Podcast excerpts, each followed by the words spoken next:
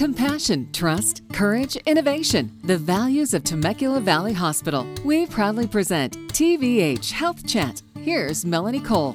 Welcome to TVH Health Chat with Temecula Valley Hospital. I'm Melanie Cole, and I invite you to listen in as we talk today about transcarotid artery revascularization, an amazing new minimally invasive procedure that can help prevent stroke. Joining me is Dr. Yara Gorski. She's a vascular surgeon and a member of the medical staff at Temecula Valley Hospital. Dr. Gorski, welcome to the show. I'm so glad you could join us today. Before we get into this amazing procedure, tell us a little bit about carotid artery disease. What is it? How common is it? And what happens if it's left untreated? Hi, good morning. Thank you for having me. It's a great experience, and I like to be back to this. And yes, it's my pleasure to talk about carotid disease. That's like my bread and butter. It's something that I've been treating since I graduated from my fellowship. Essentially, carotid artery occlusive disease is when you build up plaque in your carotid arteries. The reason to build up plaque in your carotid arteries is the same reason we'll build up plaque other places in our body. It's atherosclerosis. It's when there's hardening of our arteries, and it's usually related to either high cholesterol, smoking, diabetes, high blood pressure, and that is a genetic compound to this. But essentially, those are the risk factors. And once you build up plaque in your carotid artery, a piece of this plaque may dislodge, go to your brain, and cause a stroke. So essentially, what we're going to talk here today is how to prevent these strokes. They are coming from the plaque buildup in the carotid artery. So then, what was the standard therapy? Before we're talking about this procedure, TCAR, what had been the main treatment option if someone had severe carotid artery disease and plaques built up and narrowing in there? Tell us what you used to do and what were the risks and complications for this pretty big surgery. That's a very good question. What did we do before? Well, carotid artery surgery has been the standard of care for more than 50 years, and essentially it consists of making an incision on your neck, dissecting the carotid artery, clamping it above and below, and removing this plaque. The removal of the plaque is a very delicate procedure. We perform that with special tools where we scoop the plaque out. And once we clean the artery from the plaque, we have to close this artery with a patch. So we have to mend a little piece of fabric, special fabric, over that opening in the artery. So this kind of procedure carries a risk for stroke. The risk is less than 3% usually, but it depends on the patient's population, on the previous history of stroke. This risk can be higher. And other complications that occur with carotid endarterectomy, with carotid surgery, are related to the surgery itself, just the incision, the cutting of nerves in the neck. So that has been the traditional procedure, doing what we call a carotid endarterectomy. Thank you so much for that description, Dr. Gorski. This is fascinating to me. Tell the listeners, what is transcarotid artery revascularization, or TCAR as we're calling it.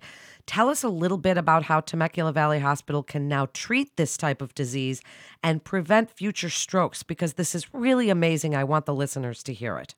Yes, very good. We have been debating, like, how can we remove this plaque or stop this plaque from going to the brain with a minimally invasive approach. So all vascular surgeons, most interventionalists are thinking about this for several years. So first, we came up with an idea of putting a stent in the carotid. So stents in the carotid have been done for many years. But in order to deploy the stent in the carotid artery, right there where we have that plaque, traditionally, we go from the groin area, just like when you get an angiogram for your heart. Most people are familiar with that. They have a catheter that goes either from the groin or from the wrist. Catheter goes up to the coronaries, and they deploy a stent in there. So for the carotids, we come up with the same idea. Yeah, we can put a stent and stretch that plaque and make the passage clear so there'll be no longer a risk of stroke. The problem is when we have to go from the groin area, from the femoral artery, and navigate inside the aorta all the way to the carotid artery, what we've noticed is that it is a very high risk for stroking on the other carotid. Because remember, both carotids are coming out of your chest area. So when we go up with wires and catheters, there is a chance of the other side dislodging a little piece. So stents for carotid artery occlusive disease have been very difficult, very challenging. We still indicate that procedure in some patients. For example, if they have a radiation to the neck and we can't really go in and do surgery and they need a treatment, we have to take the chance of going transfemoral. So that's when TCAR came up. Someone came with a concept of instead of going from the groin, I'm actually going to go right from the neck. So we make a small incision just above your clavicle bone, about your collarbone, and through that small incision, that's when we put our wires and catheters, and that's how we deploy the stent. That maneuver, instead of going from the groin and going up from your collarbone up, has decreased the chances of having a stroke during surgery to almost less than 1.5%. It's actually less risk of having a stroke than doing open surgery. So that is what we started doing at TVH for now almost a year, and we are happy to offer this alternative treatment for patients with carotid artery occlusive disease. Dr. Gorski, this is so interesting, and I'd like you to expand a little bit on the procedure itself. It's so unique in that blood flow is temporarily reversed during the procedure so that any small bits of plaque that may break off are diverted away from the brain. Tell us a little bit about this part of the procedure that makes it so unique and fascinating. That's very nice that you asked that question. Wow, that's very advanced, and I'll be happy to explain that. So during this time that we've been talking about carotid artery occlusive disease, we've mentioned how we traditionally would do the surgery, right? Remove the plaque through an opening in the neck versus putting a stent in the carotid artery from the groin area. I did not discuss during this time explaining about those procedures what could potentially happen during surgery or stent with that plaque that's already there. Because one will think, but Dr. Gorski, when you're opening in and you're trying to scoop that plaque out, what happened? Can the plaque dislodge and cause a stroke during the surgery? Absolutely. That's one of the main risks that we take when we do this kind of operation. So during the time of open surgery, what do? We clamp the artery. So we put clamps above and below the area where we're doing the opening to clean up the plaque. So putting clamps, it's great because nothing moves. Whatever we remove out of the artery is going to come out, and there's no chance of it causing a stroke. But then, if we are fully clamped, there's no blood going into the brain. So during open surgery, what do? Some of us, there's preferences, we put a shunt in the artery. So there is a technique to do that, specific maneuver where we put a little shunt, like a little straw, inside the artery, blood keeps flowing, and we remove the plaque. Still risk, a little piece of plaque can be dislodged. When we go from the groin, we can use a small umbrella with the wires. So we navigate through the arteries, we put the wires in the carotid, and just above the plaque, we have to pass a small umbrella that will filter any little piece of plaque that could potentially dislodge to the brain. But that is not also perfect because even trying to get that umbrella across the plaque is enough to dislodge a little piece and cause a stroke during surgery. So what TCAR offers that is so unique and so different, like you just mentioned? So the idea is if we are operating in the carotid artery, we can reverse the blood flow. Instead of letting the blood go forward, what do? We clamp the carotid artery and the blood goes back to the femoral vein. I know it's a little bit complicated, but essentially it's doing a short circuit. So just before placing the stent, we have a small catheter that we connect to the femoral vein, and once we are ready to deploy the stent right at the neck, we activate this system where aspirates the blood flow from the carotid and sends it to the femoral vein, and it recirculates in the body. It's almost like a little auto circuit of transfusion.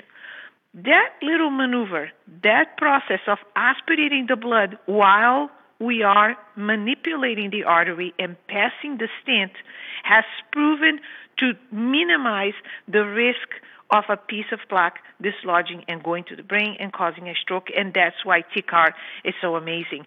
We can actually do the same, offer the same benefit of removing the plaque with minimally invasive, with a much smaller incision, less risk of having nerve injury from the surgery itself, and with less risk of stroke than we would have with open surgery. That really is absolutely fascinating. Isn't it cool what you can do now? So tell patients, how soon can they go home and resume normal activities? What is life like for them after this amazing procedure? That's a very good question. So most patients still stay in the hospital overnight, regardless. If we do a stent or if we do a carotid surgery, even if we go from the groin, from the neck, TCAR or else, they will spend the night in the hospital. And the reason we do that is every time we touch the carotid artery with either a stent or surgery, there are some changes in your body that are related to the carotid artery per se.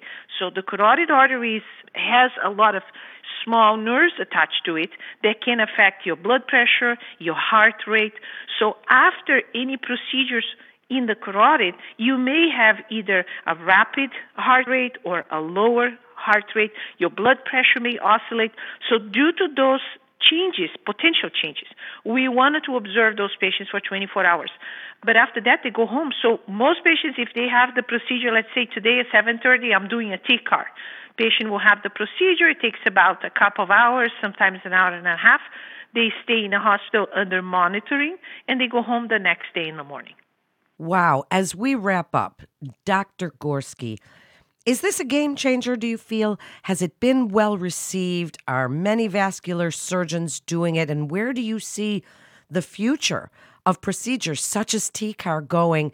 Tell us a little bit, wrap it up, give us your best advice for listeners about this amazing procedure that you're doing at Temecula Valley Hospital. Thank you. Yeah, I totally believe this is a game changer. It's huge, and it came, and it will stay, and it will eventually replace carotid endarterectomy for the majority of patients. We are seeing, observing, witnessing so many changes in medical care, mostly in surgery, moving from very invasive procedures like I did and like I trained when I was in decades ago to something minimally invasive available in pretty much every hospital nowadays. So TCAR is coming to stay, is a great option for patients with carotid artery disease that were in the past not considered candidates for surgery, whether because of their age or because of their comorbidities or because they have a severe heart problem. Today with TCAR, we can treat almost everybody. We should be able that needed a procedure, and we should not let people have a stroke because of buildup of plaque in the arteries. But ultimately, what I like to leave is a message about health overall. All that we are talking here is to treat the consequences. We're discussing how to prevent a stroke from a plaque that has already built up in the patient's arteries. So I think we need to look back and where it started. Even if you have a genetic background and an increased risk for developing vascular disease, say it runs in your family, you still, and that's how we try to leave patients with this kind of message, it's still on your hands. How are you going to work? How are you going to play your cards? Let's put it that way. And we are in charge of how we smoke or not, how we keep a healthy lifestyle, if we do try to exercise, and if we eat healthy. And that's all on us. So if we work on that, if we prevent that plaque from build up to begin with, I think it'll be a lot better. But if you are one of those patients that has it, TVH has what is best out there to offer. Wow, thank you so much, Dr. Gorski. What a fascinating episode. Listeners, please share this episode with friends and family. You got a lot of really good advice and you learned today, and that's what these podcasts are really all about. For more information on how to contact one of the vascular surgeons at TVH who performed the TCAR procedure, please visit our website at TemeculaValleyHospital.com. That concludes this episode of TVH Health Chat with Temecula Valley Hospital. Please remember to subscribe, rate, and review this podcast and all the other Temecula Valley Hospital podcasts. Physicians are independent practitioners who are not employees or agents of Temecula Valley Hospital. The hospital shall not be liable for actions or treatments provided by physicians. I'm Melanie Cole.